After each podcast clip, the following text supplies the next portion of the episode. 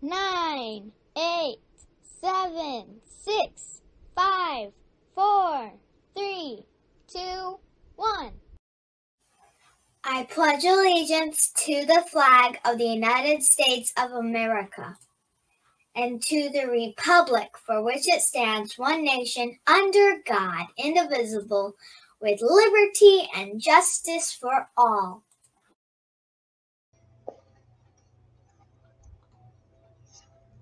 Hello, everyone. Welcome to Restore Freedom Weekly. I am Constitutional Attorney Catherine Henry.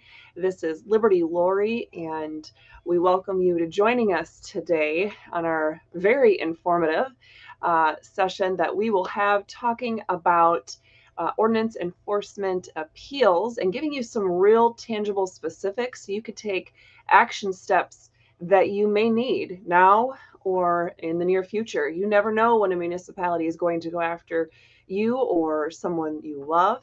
Uh, and uh, the time frames are actually quite short. You wouldn't believe how short, in fact. So in order to make sure that you don't miss those opportunities to defend yourself, defend your property rights, et cetera, uh, this is something that even if you think you're not going to need it, or your township or city or municipality has never cared about anything, you never know. It takes that one person to act in government uh, unconstitutionally or illegally, or just go above and beyond to uh, irritate the crap out of you. And it does, it happens, and you want to be prepared. You at least want this information rolling around in the back of your brain somewhere so that you know, you know what, I think this is one of those situations I got to do something quick. And then uh, hopefully at the very least, you'll be able to think, I think I think Catherine was telling me about that one day, and you hop over to our website, type some search terms into our search box, and you'll be able to pull up this very video or other resources that we'll have available for you to walk you through such a situation. So uh, with that being said, um, I'm going to hop, oh, apparently not, I'm going to hop over to the chat so I can see. Um, hello to Let's Go on YouTube and Big Bad John. Uh, nope, you're not late today. Uh, usually it's us that's late. But, um, hey, I just want to be fashionably late. You know, what can I say? Trying to cram too much in every single day. All right. So like I said, welcome to Restore Freedom Weekly. This is already season two, episode nine. Uh, it's so crazy to think we already have many of these under our belts, but Um, especially those of you that are new. By the way, I want to welcome those of you that are new, um, uh, another welcome, because we continue to have more and more people come over. I'm assuming from Harvey Freebird's uh, video that he did of the Allegan County arrest that happened. And that, that video, last I knew, had, um, gosh, it was well over a million views, wasn't it? It's one point six million. one point six million views. And that was a f couple days ago that I had it up. Wow. So I know there's lots of you still coming on over and joining us here on our YouTube channel, or you might be streaming us live right now on LinkedIn, Facebook, Twitter, or Rumble. Uh, to those of you who are participating on Rumble, keep in mind we can't simultaneously see your comments unless Laurie is able to have five thousand windows open at once, and she usually does a good job trying to do that and to see comments that are coming in live on Rumble, but it won't be mixed into our software here because Rumble just hasn't gotten there yet. By the way, if you are watching us live on Rumble and want to continue watching us live on Rumble, let us know. Uh, let us know you're in there. Make some comments, yes, and tell us, because it actually costs us money every month to do that. And so far, we haven't had enough donations nor enough viewership live on Rumble to justify continued live streaming. We will continue to post the videos uh, as we have been for the last year and a half or whatever it's been. Uh, with Rumble, but uh, just might not continue to go live unless we know that it's benefiting you.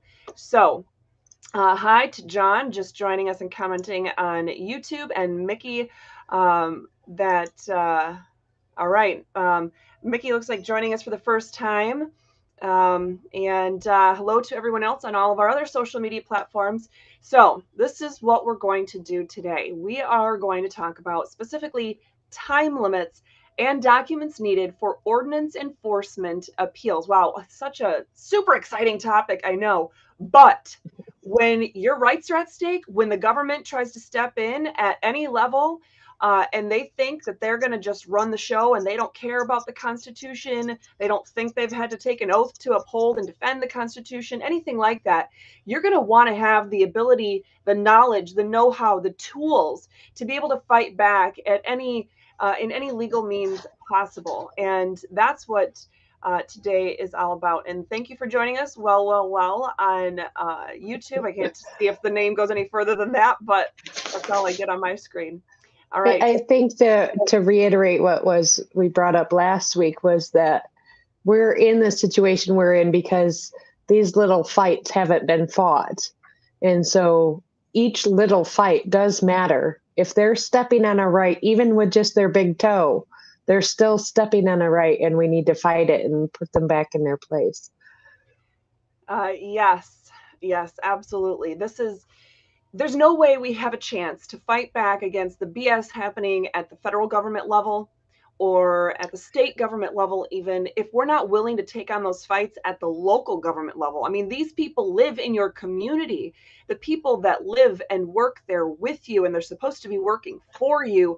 Uh, they might be customers of your business. They might have kids that go to school with your kids, or they might play on the same hockey team or soccer team, or you name it. These are people you're likely to see in your community, even if you live in a super huge city like Grand Rapids or Detroit or, you know, Orlando or something like that. It still happens, although it's obviously a lot harder to run into those people than if you live in, say, Belding, Michigan, with a town of uh, five thousand people. So, um, but nonetheless, at all levels, at all stages, in all areas, all across the country, you need to know how to fight back. Now, let me be clear. I'm licensed in several jurisdictions, but not Florida. And um, today's focus is um, on giving you the specifics and examples and laws and court rules about Florida and Michigan, because that's where most of you that watch these videos are from. Uh, also, I'm licensed in Michigan, was born in Michigan, but raised in Florida, and now back in Florida. Um, so I'm, I'm not here to provide legal advice or representation to you, but I want to give you the tools and help you figure out how to best represent yourself, or at the very least, best educate yourself, uh, hopefully even before you find yourself in one of these situations. But unfortunately, I know several people that are going through these kinds of things right now. Now, if you are in another state and you uh, don't have obviously the exact same court rules or statutes that would apply to you, I think it's still going to be a very valuable conversation for you to pay attention to today, because then you at least know some of the terms and the things and the timeframes that might apply and things that you could start looking for, giving you some ideas about, you know, when I show links about different documents or court rules or things like that, then you know what kinds of things you'd be looking for in your own state. Um, so keep that in mind uh, as we move forward today. Um, yes, so um, I'm gonna, let's see, where do we go? I'm gonna throw Laurie back in the backstage area here, and um, just so I can make this a little bit better, if you're like me and you're hard of hearing, you read lips, Uh, uh, a lot of people just benefit from being able to have uh, uh, the opportunity to read somebody's lips. So um, that's why we, we throw Laurie in the timeout chair backstage. Uh, but don't worry, she's always going to jump right back on in if she sees there's somebody's comment or question that I'm missing, or she has some thoughts that she thinks um, need to be shared uh, in the context at that time. So, uh, and uh, another hot day in Florida. Yeah, I know all of you that, that are my buddies in Michigan are going to hate me for even sounding like I'm complaining. Um, I just want to let you know there was no way I was running a hairdryer today when I'm already sweating my butt off here. So um, anyway, uh, welcome to my uh, semi-professional appearance doing these uh, videos for you. All right, so um, time limits and documents needed for ordinance enforcement appeals. So you lost your ordinance uh, enforcement hearing. So now what? How long do you have to appeal? What are the necessary steps?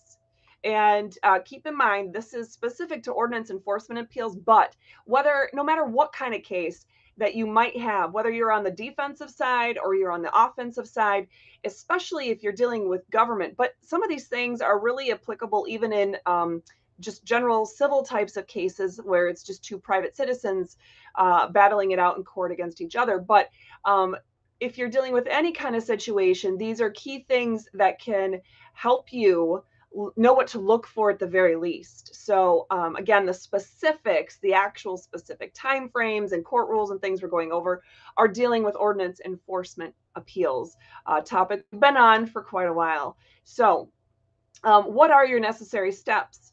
With your fundamental property rights at stake and short timelines involved, you're going to want to find out the basics now before it's too late. Even if you're not personally experiencing these issues and don't really think you would be, get the information now anyway, because you or someone you know will need it sooner than you might otherwise think. So Michigan, just kind of giving you that background, the code enforcement proceedings. And if you're new to me, new to Restore Freedom and what we're doing here, this is the full video. We're going to have that full conversation back and forth with the comments and things like that, questions that are coming in. Um, I'm referencing slides here on the slideshow, uh, but keep in mind that on Thursdays, we do our ten minute Constitution segment recap, where I do a very short ten minute or less recap on today's topic. And then uh, in the description of that video, you'll also see the link for this very slideshow. So you don't have to worry about, you know, writing stuff down or trying to screenshot or do anything like that. Don't worry. On Thursday, you'll get access to this very slideshow that you'll be able to peruse at your own leisure um, from there on. So Michigan code enforcement proceedings. Code enforcement violations are largely civil infractions in Michigan. So you have essentially crimes and you have civil cases, and then civil infractions are this weird thing in between where it's you're not facing jail time, but you're having a penalty brought on by the state. Uh, but those types of things are governed in Michigan Court Rule, or M C R subchapter four point one hundred. The court rules are available right on the state court's uh, website, Michigan One Court of Justice. You'll be able to find that. Um, you could just do a quick Google search for Michigan court rules, and it usually the Michigan Supreme Court is the first one or two or three hits. Um, so you should be able to find those fairly easily. Plus, we have shared those as freedom fighting tools before, so you could pop that term into the search bar of our own website, restore freedom k h dot com, and you'll be able to see where we've shared some of those resources and tools before as well. Um, so according to Michigan Court Rule two point zero zero one, the general rules of civil procedure, which is all of Chapter two, apply to those situations. Okay.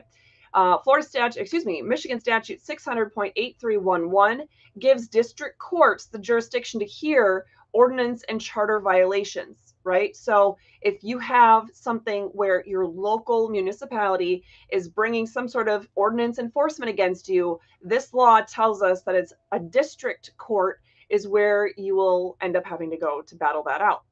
All court hearings are recorded and testimony must be sworn under oath in Michigan. Now, Florida, Florida code enforcement proceedings. First of all, something I may not remember to say in here if I don't say it now, Florida, I could not believe at all when I first experienced this uh, myself in, well, I guess going on two years ago now, that in Florida, there's no uh, court reporters automatically recording the hearings. If you want the opportunity to be able to appeal later, you essentially have to know ahead of time and get your own court reporter to show up to the hearing. Is that not bizarre? Who would have thought that you would have to bring your own court reporter? It's stupid. It's one more thing that that stands as a blockade in between you and the justice system, and uh, it's it's expensive as all get out as well. So it's not just having to pay for a transcript to be produced later. No, it's you paying someone to be there as a court reporter. Totally absurd, but it's a thing in Florida. Um, I believe that criminal cases Uh, are uh, that the state provides that. It's all taken care of by the court system to have a court reporter there. Um, but I think that's even been changing, and it's not even all criminal cases. It's only the the bigger uh, bigger ones um, and stuff like that. So Florida Statutes Chapter one sixty-two governs county and municipal code enforcement. So if you have a situation, that's the chapter you want to start and focus on if you're in Florida. one sixty-two point oh three says that each city or, or county or municipal has the authority to enforce their ordinance violations uh, through either a local government code enforcement board or through a special magistrate. Now, a special magistrate is usually an attorney or a retired judge who maintains their law license, who is essentially sworn in to be a quasi-judge, a special magistrate, and decide the case themselves. Florida statute one sixty-two point oh seven requires that all code enforcement hearings have to have minutes kept. Uh, they must be presented by the municipality's attorney or just administrative staff, the code enforcement person or whomever, and have all testimony be recorded and under oath. Now, it says it has to be recorded. It's the most bizarre thing ever, though, because, yeah, it's recorded, but you want your own. Anyway, I'm not even whatever.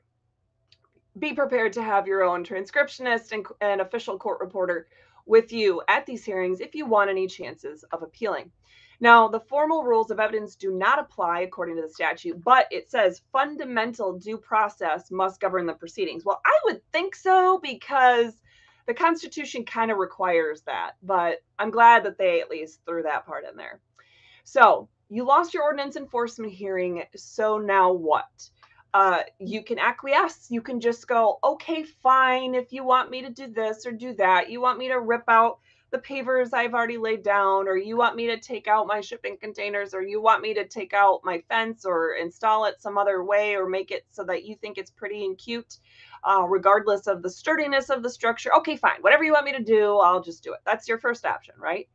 Uh, you can ignore and say, well, yeah, sure, the The court may have ordered, or the special magistrate may have ordered, that the city or municipality, township, whatever, is allowed to uh, come in onto your property and remove your pavers or your fence or something like that, um, political signs, whatever the case may be.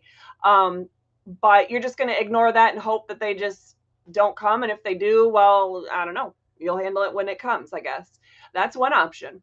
Uh, legislative advocacy. You can go and advocate for changes to happen in your state or in your local municipality, going to those um, township board meetings or city council meetings or, or city commission meetings, whatever your jurisdiction has, but going and advocating for change and saying, hey, you guys, did you know this was actually in the code? Did you know that this is stupid and it violates the Constitution? I think you guys all have the responsibility of reading through the code and taking out these horrible parts, because you can't hide behind, you know, Michigan Municipal Corporation or, you know, whatever Florida's version is. I can't remember their name of it right now. That's been writing all these land development codes for these um, municipalities, and they just vote on it.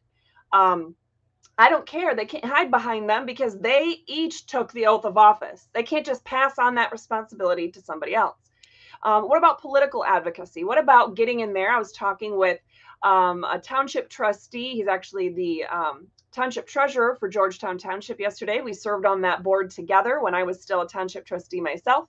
And uh, and he was talking about the political advocacy that would be needed in situations like this, that you just need to start fresh and you need to start building up people of who is going to run in the next election cycle. Or perhaps if you have something particularly egregious, doing some recall petitions, uh, if your uh, jurisdiction allows for that, doing those recall petitions, getting people recalled, and then having an election even earlier than the next election cycle. But either way, trying to actually replace those individuals. What about a lawsuit?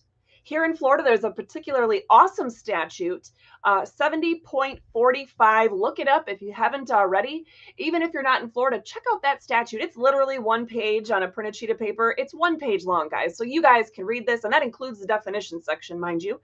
Um, although in the city of Ormond Beach, the assistant city attorney can't manage to bother reading that one page over at least a four-month period of time of being put on notice that they're going to be sued for violating that law. But uh, nonetheless, um, check that out. Uh, that's just one example. And even if you're not in Florida, I said check it out, because you might find that your own jurisdiction has had similar things put into place to specifically protect the property rights of property owners, um, and essentially bring it back so that you as the property owner don't have the burden of proving all these things, Uh, that you have the right to use your own property or anything like that, because that's not the way it's supposed to be, right? No, we get our rights from God, not the government. Oh, I'm skipping. Hold on to that thought. So appeal, that would be, I guess, of the, the list of choices that you have to deal with, appeal would be one of the last options. Now, that's what we're going to be specifically talking about today, but I just want to let you know, you do have options if you lose at that level, right? Most people, what do they do? they either acquiesce or they ignore because they're thinking, I don't have the time. I don't have the resources. I don't know what I'm supposed to do. It's overwhelming. It was overwhelming and anxious ridden the whole time. Uh, the, you know, that getting up into that hearing and now to figure out how I would try to challenge that. What's the point? I have no idea. I don't know how to do it. And it's probably going to be expensive. Yeah, it probably is. But I hopefully today, if enough of you are listening and learning and then spreading the word out to others, hopefully this will be able to save you at least the thousands of dollars of attorney's fees if you can at least know where to start looking yourself at statutes and court rules and being able to defend your own rights. So here's where I was jumping ahead. We get our rights from God, not the government. Why is that important? Well, it's one of those things. It's just going to help you figure this out. Do you want to acquiesce and lose the ability to utilize your own property in a way that does not impact any other property owners? Well, uh, if you understand that you get your rights from God, not the government, so you don't have to have to ask their specific permission for every single thing you want to do on your own property, then you're probably thinking acquiescing is not going to be a good option for you. Um, in fact, those rights, just a reminder, are meant to be exercised unabridged, uninfringed, unviolated, undenied, undeprived, unabused, and unusurped. Remember, too, that the government has no rights. You talk about, um, and I had a supposed constitutional attorney, air quotes around that to those of you who are listening on podcasting platforms later, but uh, if I had a constitutional attorney tell me uh, just about a month ago that, well, here in Florida, the state constitution allows the municipalities to pretty much do whatever they want and, and regulate you however they see fit. And it blew my mind. I mean, I lost respect for that individual. And unfortunately, way too many people still look up to that person and think that he is like some high and mighty constitution, you know, defending champion for we the people. But really, I don't care if the state constitution, which it doesn't come out and say it like this, but let's say it literally says, um, here in the state of Florida or Michigan or any other state, if your state constitution says the state can do whatever they want, or the, the, the municipalities, your local governments can do whatever they want to regulate your individual property rights. They could tell you what you can do, what you can't do. It doesn't matter. They can run it like a homeowners association, and they have the right to do that. Uh, what? How about this? There's a supremacy clause, and that's in Article six of the U S Constitution, and that very clearly says that no state constitution, no state uh, statute, not even a federal statute, nothing can supersede or override the protections guaranteed to us in our U S Constitution, period. So nothing that violates or goes contradictory to the U S Constitution Uh, can stand as something that gives permission to government to act in some way. No, government has no rights anyway. Uh, government only has the um, powers that we are specifically delegating to it in our constitutions. Okay, so how long do you have to appeal, right? So if you've lost that battle, that initial stage, Uh, where your municipality, you know, maybe it's a police officer, maybe uh, maybe it's a city attorney, maybe it's actually the county prosecutor, whatever their relationship might be, depending on if you're in Florida or Michigan and, and what the setup is. Um, you have somebody that's brought a case against you and that at that initial stage, you lost. How long do you have to appeal? Well, starting in Michigan, again, we're going to talk about Michigan and Florida. In Michigan, there's two different kinds of these um, types of hearings, though. So if you want to look at Michigan Court Rule four point one oh one H, it's talking about appeals from either informal hearings or formal hearings. Now, if you have an informal hearing where there's there's no attorneys involved and it's it's really loosey-goosey in terms of evidence and, and things like that, um, you only have seven days to appeal from one of those decisions. Seven days, that's it. That's a very short amount of time. Now, the benefit is if something goes wrong there and you chose to not have an attorney and you were just winging it and you're thinking it's informal, whatever, you know, and then things went horribly wrong, if you file your appeal within seven days, you actually get a start over, complete do-over uh, at the higher level, right? You actually get a full hearing. And um, it's it's as though that initial hearing never happened. Okay. It's called a de novo. It's a reset, right? However, if you had a formal hearing, appeals from those formal hearings are governed by Michigan subchapter, Michigan Court Rule Subchapter seven point one hundred, and those have to be filed within twenty-one days from the order being issued. So let's be clear, if you have that informal hearing, you appeal within seven days, you now get a formal hearing, and it's a brand new hearing. But all other kinds of hearings that are formal hearings, that's it. You have your hearing, you have whatever evidence is presented, and uh, you can appeal, but you're really just arguing about the, the, the law. You're not saying, oh, well, I want to, you know, introduce all this new evidence. No, if you tried to introduce it and the judge didn't let you for some reason, then, um, you know, that's something that you could bring up on appeal. But uh, no, you can't just say, oh, well, I forgot that I wanted to introduce this stuff at the lower hearing. Nope. That's not what this is going to be for, but twenty-one days in those situations. Okay, so in Florida, what is the time frame to appeal these or ordinance enforcement violation hearings in Florida? Florida Statute one sixty-two point eleven says that those appeals must be filed within thirty days of the execution of the order. Okay, thirty days. It's still not a lot of time if you think about it. Okay, but so thirty days, great. Now what? You either have seven, you have twenty-one, or you have thirty based on what we've seen so far. But what are the necessary steps? Well, in Michigan, with that twenty-one days, you have um, you have to file a form called a claim of appeal. You have to file a fee, a proof of service. There's some other things. That's why I put the court rule right on here, M C R seven point one oh four C. Now, what's great in Michigan is that this is just a one-page form that I have the link right there in the slideshow that you'll see this on Thursday. But you could click on that in the slideshow.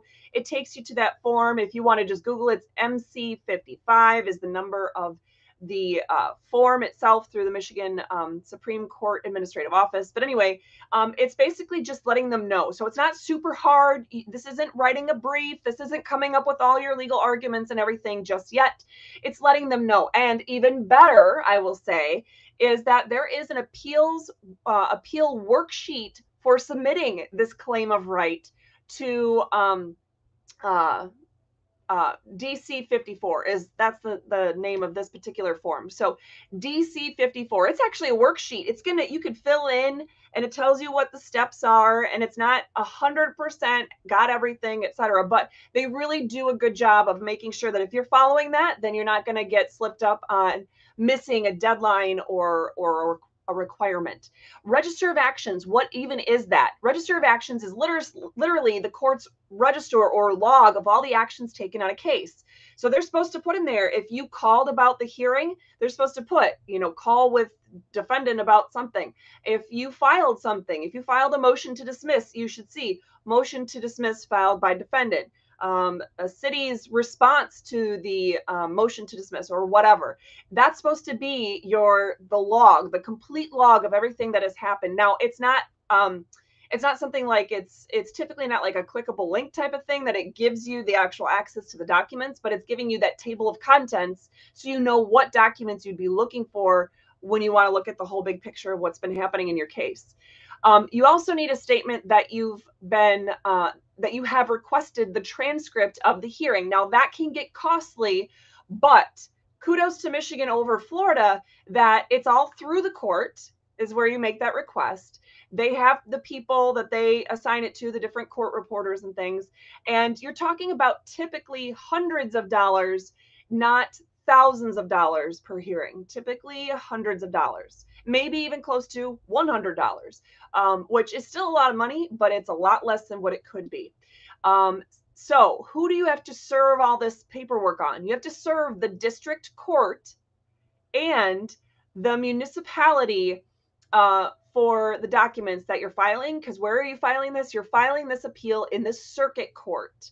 So in Michigan, actually in Florida as well, when you file an appeal for these ordinance enforcement hearings, you are actually filing that appeal in the circuit court. So you're asking the circuit court to overturn what the district court or the special magistrate, if it's Florida, has done. Okay, so uh, in Michigan, another big difference here, the district court clerk sends records of the case over to the circuit court. Okay, there's a court rule that says when and how and where and what they're sending over. Then once you have gotten notice that they've done that, you only have twenty-eight days to file and serve your brief for your appeal. Okay, so that's your brief. And the court rules, um, I, I write them right in here, Michigan Court Rules seven point two one two B and C. Oh, that's A and C. That would be A and C. So I need to, Lori, help me remember to change that before I share this slideshow with everybody later this week. But um, anyway, so uh, with seven point two one two, that tells you what the requirements are for having a brief. Now, what if you just need an example? Because that's a lot of words on a lot of pages. It gets overwhelming to read it all. Don't worry. Start with my examples. Go to my website, restore freedom k h dot com. Go to resources, um, or just use the search bar as well if that if you prefer that. But you can go and look at a variety of briefs that I have done. But um, if you're looking for being a defendant, filing an appeal against something that the government has been doing, look at the briefs that I've done in my Allegan County case, for example. I have lots of appellate briefs on there, and it'll give you that example of what the sections look like and how it's laid out. And shoot, if you need to copy and paste the wording to use in your own situation, that's why I put it up there. Do what you think you need to do there. Now, do you want oral argument? Some people think that, oh my gosh, I am so terrified about what it, what I would be putting into writing here, and I don't think I would do a great job there. I am much better at verbalizing, uh, being able to talk through this or whatever, sharing things orally in that regard. Then you have to let them know. So there's a court rule, two court rules that talk about that. Basically, you have to let them know on the front page of your brief, I want oral argument. I want oral argument is requested. Okay, that's that's the terminology. And so if you think you're better at being able to talk things through rather than write them out for the court, that's what you need to do. You need to let them know, hey, and I what I would do for you, it, what I would do if I were you is explain, if that's your situation, explain to the court why, why you think you really need that, because that'll help them see your, your thoughts and pull everything together a little bit better, because you're not an attorney and you're doing your best, but you know that you um, might otherwise miss something. Um, I mean, I'm hungry, but I try not to generally eat my hair during the shows. Um, I guess I'm just going to continue snacking on that. Um, let me just check in real quick. Um, uh, All right. Um, there's been a lot of chat going on, which is awesome. And I guess, Lori, just uh, tap in here if there's questions. It looks like things are, are being shared, information and resources, and, and questions are getting, um, um, yeah, looks like questions are being answered. But if I miss something, Lori will jump in and let me know so I can make sure to stop and address your questions. All right, so the appellee in this situation, if you're the one appealing, the appellee is the municipality, right? It's your city, it's your township, it's the county. Now, at this point, they have twenty-one days to file their brief, their reply brief. And I have the court rules. Those are the correct court rules um, talking about their briefs. Um, Sorry, give me a second here. Um, there's a question. Uh, I'm far, this is Big Bad John on YouTube. Thank you for watching and joining us today and having uh, being a part of that discussion. Uh, Big Bad John on YouTube says, Catherine, I'm far from knowledgeable on the law, but would a writ of mandamus force ordinance or code enforcement to follow the law when citing you? Um, it depends really on what you mean there, but uh, I mean, really that could be, um, I have multiple examples of how your question could be popping up, popping up in different ways. Um, really, they, they have to be citing the, you know, the statutes um, or the code. The the code.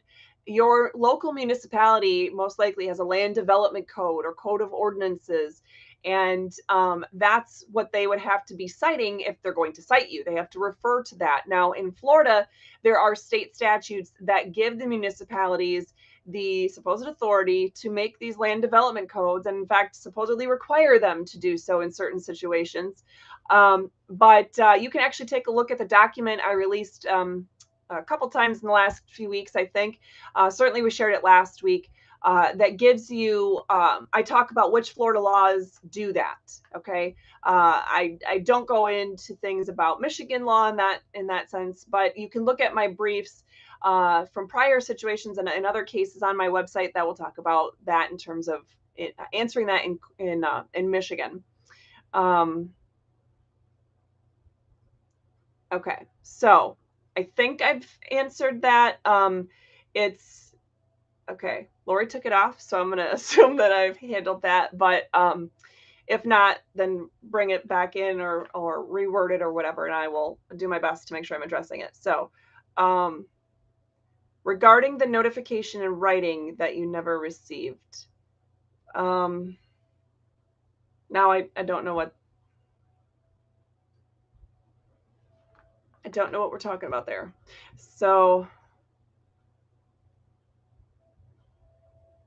I don't know if you're just talking about when the city was illegally trying to, you know, they didn't follow the law on serving me the notice for the hearing, if that's what we're talking about, or if you're talking about something else. So again, if, I'm not trying to avoid the question. I just don't know. Under, I, I'm not trying to understanding what the question specifically is. Um, now, in Michigan, if you want to file a, a, another response, right? So you have filed your brief at this point. This is twenty-eight days after the court clerk. So you filed your notice of claim, your your your claim of appeal uh, in Michigan. Uh, you, the district court has then transmitted the case file records over to the circuit court for that appeal. They've let you know that's happened. You then had twenty-eight days to file a brief. The city has then had their uh, twenty-one days to file their response or their answer. Uh, you then have fourteen days to file a reply brief, which is shorter, has much shorter time, uh, excuse me, page and word limits. But that gives you a chance to address things that may have come up in their brief that you didn't address because you didn't know it was going to come up in, in theirs. So Michigan, um, last couple of thoughts on that before I switch over and tell you this info for Florida. Um, first of all, questions of law, and, and this is actually something that's um, universal. I just didn't have enough time to grab this um, in terms of Florida, but questions of law are reviewed de novo. Again, that term de novo means basically brand new, as though the lower court didn't do anything, because a lower court doesn't set precedent for the higher court. It's the other way around. So um, this is coming out of a Michigan Court of Appeals case from nineteen ninety-nine. But anytime you have a question of law, what the law is in a situation, then when you appeal that, the lower court doesn't have to look at Um, the higher court doesn't go, oh, well, at your municipal hearing, the judge said it, it, it applied this way, so obviously that's what it means. No, that's that's the good part. That's the main purpose of filing an appeal. Um, now, findings of fact, that's where the court has said, uh, you know, and usually they're they're supposed to be pretty clear about making findings of fact and, and identifying, well, I find that the defendant, or if there's a jury, you know, if it's a criminal case and there's a jury, it's they're going to say, we find that the defendant, whatever, committed this offense, or the defendant um, stole that property, or whatever the case is, right? So um, there's certain facts that they have to determine whether or not they happened, and those are the findings of fact. Now, a circuit court, when they're when you're in an appeal, a circuit court doesn't get to second guess that, generally speaking. Um, most of the time, they're going to accept what the district court said or determined was a fact. However, um, it's um, basically if a district court said, yep, okay, so we, you know, I find that this happened, or your special magistrate or whatever, um, I find that this happened, uh, that the defendant did X, Y, Z. And if the court, the higher court, the circuit court in this case, if they can look at it and go, that was the evidence presented, how did they possibly come to the conclusion that the defendant did that? There's, there's nothing that's supporting that. There's no clear Uh, you know, it's clearly against the weight of the evidence presented. Um, so, and again, what are they doing then? They're only looking at documents filed for the hearing, the evidence that was admitted during the hearing, and the testimony of witnesses presented at your hearing. That's all that they get to look at. Um, tapping it back into questions that we're getting from people on YouTube, Kyle asks, if I don't hear back from the court clerk, should I file a brief anyway, or contact the clerk? So if you're asking about, going back here, um, if you're asking about whether the district court clerk has sent the records of your case over to your circuit court. If they didn't do that, and there's a time frame they have to comply with, you can check out that court rule for those details. Um, but if they haven't done that, uh, and you're you're getting pretty close to that deadline for when they should have done that, uh, definitely in writing contact the circuit court and find out if the district court did transmit the records over to them. Because if you're doing it all in writing, you're covering your bases, and uh, they can't do a time frame against you if you haven't been properly served with that notice that your time frame has now started. But you don't want to rest on your laurels and go, oh, it's been six months and, you know, the circuit court, you know, the district court clerk was supposed to do that. So um, hopefully, um, okay, so. Hopefully that answers that question. All right, so one big thing I want to let you know, because some people assume this is true, but it's not. In Michigan appeals, especially in these situations, there's no automatic stay. What does that mean? If you have a, um, your district court entered an order that you have to rip up this or that, or that your township or your city gets to go on your property and do X Y Z to your stuff, and you want to appeal that, it's not automatic that there's a pause button pressed on that order. No, your appeal could be going through and the city could still be coming on your property, taking your crap. So what do you do? Well, in Michigan, look at Michigan Court Rule seven point one oh eight. There's a procedure. Follow that procedure. Uh, you have to first ask the district court to hit the pause button and issue a stay on their order. And if they don't, then you can go and ask the circuit court for that. If you want to know Uh, where you can find any forms for that or any other parts of, of the appeals process in Michigan. Um, the forms themselves are um, available in the link of the slideshow as well. Now, Florida, okay? Florida, you have that thirty days we talked about, right? So under Florida statutes, you have to file an appeal within thirty days. Uh, what is it that you have to file, though, within the thirty days? Well, I have the court rules here. Um, I'm not going to go over all of them, but nine point one ten C says that it's a one-page notice, very similar to Michigan. Um, but this notice, which um, I'm going to talk about in a minute, it's on page one ninety-three and one ninety-nine. In fact, I'm going to switch over real quick to show you guys because it is actually not that menacing. It's a lot easier to understand. It'd be better if I was able to shrink this up for you guys. Give me a second here. Okay, so this is the Florida version, and I don't, I can't get rid of this thing for some reason. I tried, but um, yeah, it won't go anywhere. Okay, so this right here, that's it. You see that? It's like a paragraph. So at the beginning, it shows you the example of your, you know, the caption, what kind of words you have to have at the top, that it says notice of appeal, you put the parties, and then here it's just, you know, notice is given that you're appealing. And then you put your name and your information on there. That's really all that it is. Okay. So it's really not that menacing. It's a one page notice, very similar to the Michigan one. Um, the Michigan one actually is a P D F where you fill it in um, and then print it out. But at any rate, that is, um, that is that. Okay. So, um, all right. So in Florida, you file that one-page notice within the thirty days. You file that with both the clerk of the lower court and the clerk of the circuit court. Now, what's interesting for me is that um, in this situation, I'm in the city of Ormond Beach. I don't know about your situation, but even as an attorney, now I'm not a Florida attorney, but I'm not a dummy either. I don't know who the heck is serving as the court clerk, in a sense, for, for the hearing that we just had. It can't be the the city employee that's bringing the action. She can't serve in two different roles. It's not the city attorney because she's the city attorney. Uh, I don't have contact information. They never gave me information for any kind of court or judge or magistrate or, you know, uh, so I have no idea who this is. So that's going to be very interesting on who I'm supposed to serve this on. But Um, at any rate, just do it like shotgun approach, get out, get it out to as many people as possible, uh, and let them know it's not clear. You guys do not make it clear at all. And identifying who I'm supposed to serve and in this capacity, but I'm getting all of you because one of you is bound to be the right person. And if not, then you can figure out how to get, you know, how to get it to the right person. Um, at any rate, so that's within thirty days. Now the fee, the fee is two hundred eighty-one dollars that you have to pay for the filing fee, and you pay that to the circuit court clerk. Um, I did have um, a, um, the a form here, and I just didn't, um, I, I'll have to make that a clickable link for you guys. But uh, at any rate, you don't, I'll do that before I share it with you on Thursday. Um, okay, what else do you have to do? So you file this paper within thirty days with those two people. You pay the two hundred eighty-one dollars to the circuit court clerk.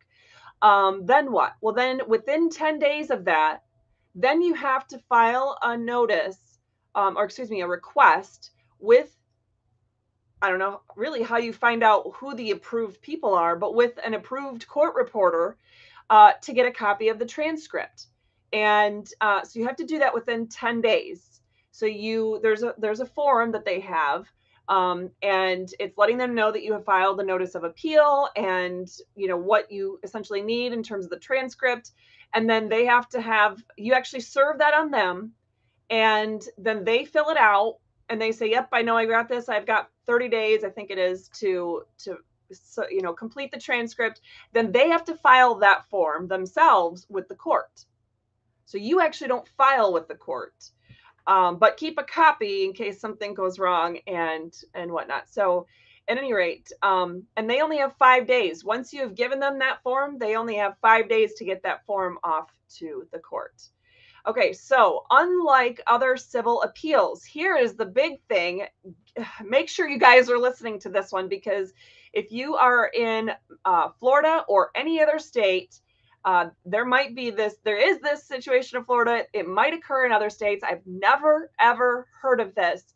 But unlike other civil appeals in Florida, the appellant, so that would be you or me in this situation, must compile the whole court record from what happened at the hearing. So for me, it was last Monday. We had our hearing with the special magistrate about this ordinance enforcement issue, and uh, everything that was transmitted and part of the record, I, under this court rule, I have to actually compile that record into a P D F and make it, you know, meet certain requirements. I put the court rule here, nine point nine one zero C.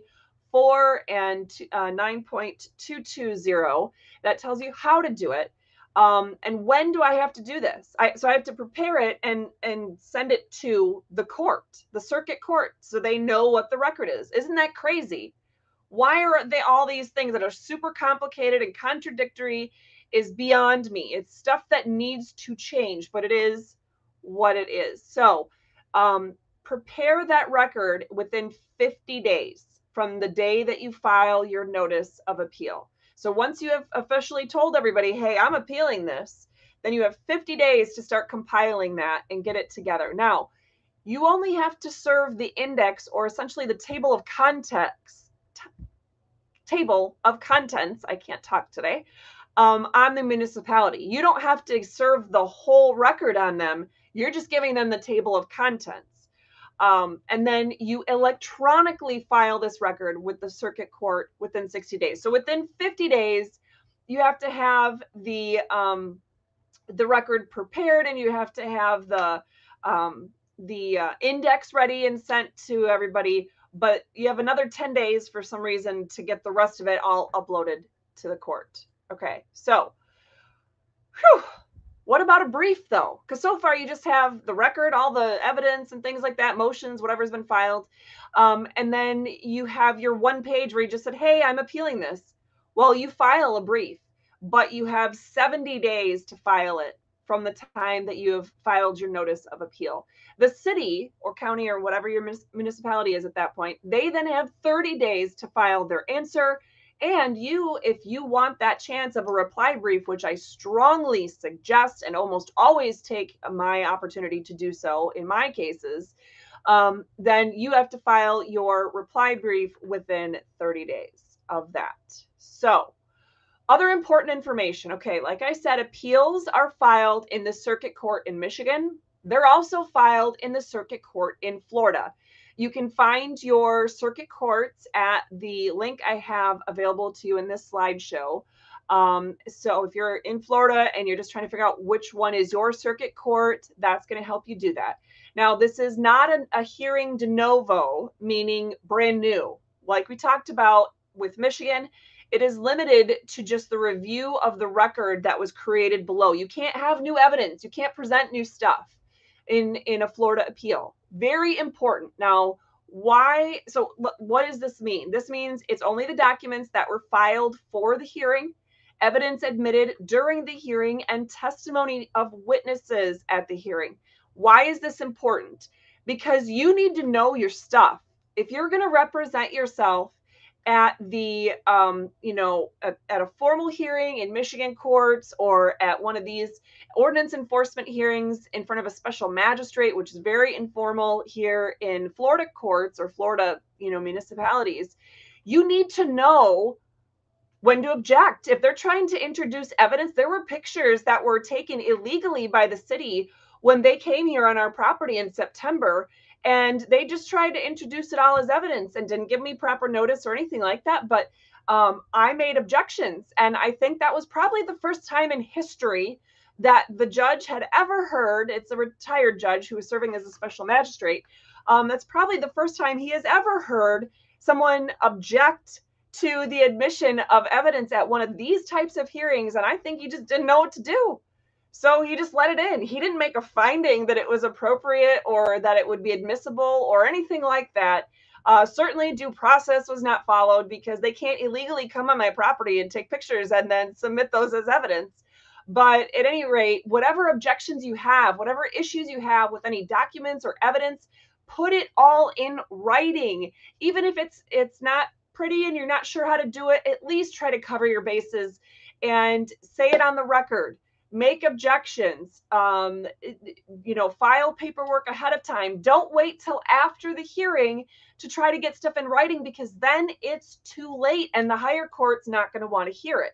So you have to know what kinds of things you think might be coming so that you can be prepared to try to object um, or fight back. Um, also, this is just a side note that um, the Florida Rules of General Practice two point one three zero says that the rules of appellate procedure control the proceedings where you have um, the circuit court situation like we do here. So, um, and I don't know about this. Somebody, I don't know if there was something I missed here. Somebody is saying on YouTube uh, to get a lawyer. Yeah, that might be great, but how often do you think people actually get attorneys in these special magistrate hearings in Florida? Let's just take that for example. How many times do you think people do that? Not very often. The biggest thing is because it's so expensive to have an attorney fight something uh, that might otherwise be cheaper just to acquiesce and go along with what they're asking you to do. But not only that, because it is so expensive and because so few people know how to, or that they can even fight these situations, there's not enough of a market for an attorney to have that as a niche or a general practice area. Most attorneys want nothing to do with municipal ordinance violation hearings. So good luck. I mean, really, good luck. If you find an attorney who's willing to take on that kind of a case, I'd wonder how many years of experience they have under their belt and how much of this they're actually going to know. You might be better off looking through and combing through these statutes and court rules by yourself. All right, so um, what about the law library? Uh, here, for example, in, um, in Volusia County, the law library provides public access to Westlaw databases. Again, you have law libraries near you. No matter what state you're in, they're somehow available to you. Here, this is just the example. The law library offers Westlaw in the courthouse branches and uh, on the law library computer workstations in the public libraries that are in Deltona, New Smyrna Beach, and Ormond Beach. So that's just telling you where you can go and be able to access um, Westlaw or other types of searches. What about other resources? Well, there is um, this first one I have available for you is a, a great resource that's basically a how to do an appeal that's written by the Florida uh, appellate bar here. Um, it might be outdated by now. It's seven, I can't even do the math right now, four, yeah, seven years old. Um, so there, there might be things in there that have been, uh, you know, changed or modified since then, but it's at least a good starting point where they're going to go into a lot more detail than what we've done today, but it can help you um, at least know what to look for. And this is an example um, of at the Volusia County Law Library. Uh, there's the catalog right on there, and it gives you examples of what books they have in stock. Now, unfortunately, those books, uh, it's a reference library, so you have to go and read everything there, or you can pay them for copies or whatever, uh, but you can't take those books home with you. So just keep that in mind, that you need some other way to write things down or get the information that you need. Um, in Florida, you have the same situation with a stay. There's no automatic stay. When you file this notice of appeal, when you file your brief, when you're filing these uh, documents, the record, any of it, you can't push pause on what the, the municipality is trying to do automatically. You have to ask the lower tribunal for that first. Now here, again, I have no freaking clue who I'm supposed to send this to because there's no court clerk information. There's no access to this judge, uh, this special magistrate. This rule is absurd that they're asking me to ask him for a stay.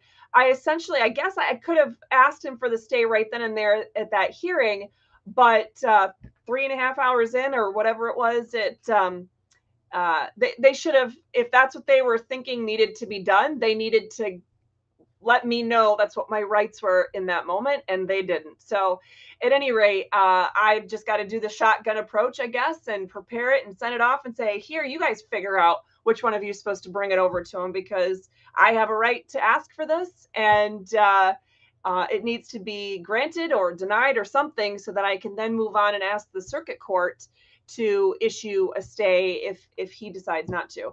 Are there court forms available? Yes, there are court forms. This I already showed you guys the uh, the screen earlier that had where in in the Michigan, excuse me, in the Florida uh, rules of appellate procedure, where it's um, chapter, um, let's see, what is it? Chapter nine point nine, I think it is. But uh, if you start at page two forty-six, just scroll all the way down to page two forty-six, you'll see twenty pages where it's just forms. You just, you, you know, Um, you start with it as an example. It's not a P D F that you can fill in, but um, it's still, it's it's a lot of one page, two page forms that, so you don't have to try to figure out what they're talking about. You can go and just look and see how it's laid out, see where everything's supposed to go. And it's a great way to be able to utilize those sources. So with your fundamental property rights at stake and the very short timelines involved in some of these situations, make sure that you are finding out the basics now before it's too late. Um, even if you're not personally experiencing these issues, you're going to need this information because sooner or later, you or someone you know will be going through the situation. So this week's true or false question. In both Michigan and Florida, you have sixty days to file an appeal of a municipal ordinance hearing. True or false? You can head over to Telegram or YouTube and answer our poll on there for that. We are no longer doing the poll on the other platforms, but Telegram and YouTube, go ahead and check it out. You can answer it anytime between now and ten o'clock tonight. Uh, the answer will be posted at ten o'clock tonight. Uh, but uh, we do have uh, Mickey answering that on Facebook here. Um, at least in the comments. But uh, yeah, you, if you were listening to the presentation today, you would know the answer. But heck, I'm going to let you know a little bit right now. The answer is actually false. While in Florida, you have thirty days to file a municipal ordinance violation appeal. Uh, in Michigan, you only have seven days to file an appeal from an informal hearing or twenty-one days to file an appeal from a formal hearing. So don't miss your time to appeal. If you want more information about any of this topic, first of all, let us know. Let us know if you think it's helpful that we're going over some of this stuff so that you could be best prepared to fight for your freedom and fight for your property rights. Um, but make sure to check out that Wednesday Way to Get Involved Challenge post that we will have for you tomorrow. Again, that Thursday Constitution segment recap ten minute video with this slideshow that will be available to you then will come on Thursday. So check that out on all of our platforms. And Freedom Fighting Tools will be available on Friday. A bunch of links. It's always, uh, it's it's almost always a link for you to click that gives you a, a resource, um, ninety-nine percent of the time, a free resource for you to check out and be able to utilize to um, be able to defend your rights. Uh, so with that being said, I am um, going to bring Laurie back in, and did I do that right? Okay. Oh, oh no, no, I, I did it now. I don't like that one. Give it back. I don't like either. So, uh, Laurie, were there any questions or um, anything at all that I, I wasn't able to grab that you weren't able to help them find answers to in the background? I think for the most part, um, we grabbed them. Some of it was off topic that I was answering. Um, one thing Blue Steel keeps sharing, but I'm finding that it's not showing up in the YouTube comments on the live chat is this, so I thought I'd go ahead and share that. People Ormond, need to be aware. Ormond and Daytona Beach police chiefs made news releases stating that anti-Semitic people are First Amendment auditors. I guess I am, I'm not sure. I, I think what he's saying is that the police chiefs put on the record that anybody that's a First Amendment auditor is basically bad news. I mean, that's what he's trying to imply. And that they're, I, I think I saw, he okay. said it a little differently before, but okay. Am I right in that, Blue Steel? In the meantime, while we're waiting on that, um, mm-hmm. Kyle on YouTube tells us, I love this class. Mm-hmm. Thank you, Catherine. Um, And we appreciate you being here because uh, we're doing this to make sure we can all, we all have to step up and do our part to fight for freedom. Me fighting my case in Ormond Beach is going to enable uh, not only my neighbors or others all across the city here, but people in my county, people beyond, because we each need to step up and show them. I mean, my in my own case alone, my magistrate, who was a circuit court judge for, I don't know, seventeen years or something like that before he became the special magistrate here, he himself uh, said to me, well, can you just show me a case where this has happened before or they followed this law before? And of course I looked at him and I'm like, are you serious? I didn't think I had to bring cases talking about the law being followed when I have the law right in front of us that we need to follow. But it's one of those things that judges, even if they are conservative leaning in nature and, and want to protect property rights, they're still so ingrained with having to do it the way it's always been done that if you can show them where they're supposed to, an example they're supposed to follow, uh, it will help. And so hopefully my freedom fight with this situation here is going to pave the way, pavers, pun intended, uh, pave the way for other people to be able to fight for freedom in their own situations. So, um, all right.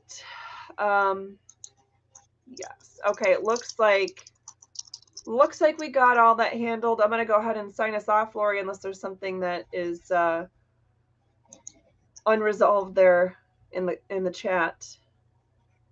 Is there anything? I think I got it all. Okay. Sweet. And, um, and I do think Blue Steel was confirming that it, it basically these police chiefs are trying to paint First Amendment auditors as bad. Huh. That's bad people to be scared of them. So just a side note, everybody, um, I used to be, you know, thin blue line, you know, we need to support our police and all that stuff. Uh, my P T S D from being physically assaulted by three law enforcement officers kind of changed my view on some of that. But Uh, let me put it this way, regardless of even that, when it comes to being able to hold them accountable, Uh, police agencies are not constitutional in nature. Sheriff's departments are. So in my view, all police chiefs can kiss it, and they all need to be fired. Every single police officer and police chief in the entire country needs to go. And we need to have the better constitutional accountability by having all those law enforcement functions performed in county, in other words, county sheriff's departments, because the sheriff is elected and is accountable directly to the people. Otherwise, you have all those big police agencies and they just become more and more um, dis, you know, disinterested and, and separated from the people, far farther removed from accountability with the people. And it's just an added layer of bureaucracy, only it's guys with guns that are in the bureaucracy. Now, what's worse than bureaucracy with guns? While they're telling us that we can't have guns, mind you, okay? So there is pretty much nothing worse than that. Tyrants with guns. Uh, at least when you have county sheriff's departments, um, that is a constitutional concept. It's a constitutional office, and it has something a lot more uh, um, tangible and uh, approachable and uh, accountable to we the people. So, all right. Um, thank you so much, everyone, uh, for joining us today, and check out those other segments. Please consider donating to what we do here. Uh, we'll actually be having um, a, a donation specific link to be able to help with the transcripts that I'll need for this hearing, because my hearing, well, let's just put it this way. I had a lot of law, a lot of objections, and uh, the hearing was much longer than a typical hearing would be, much longer.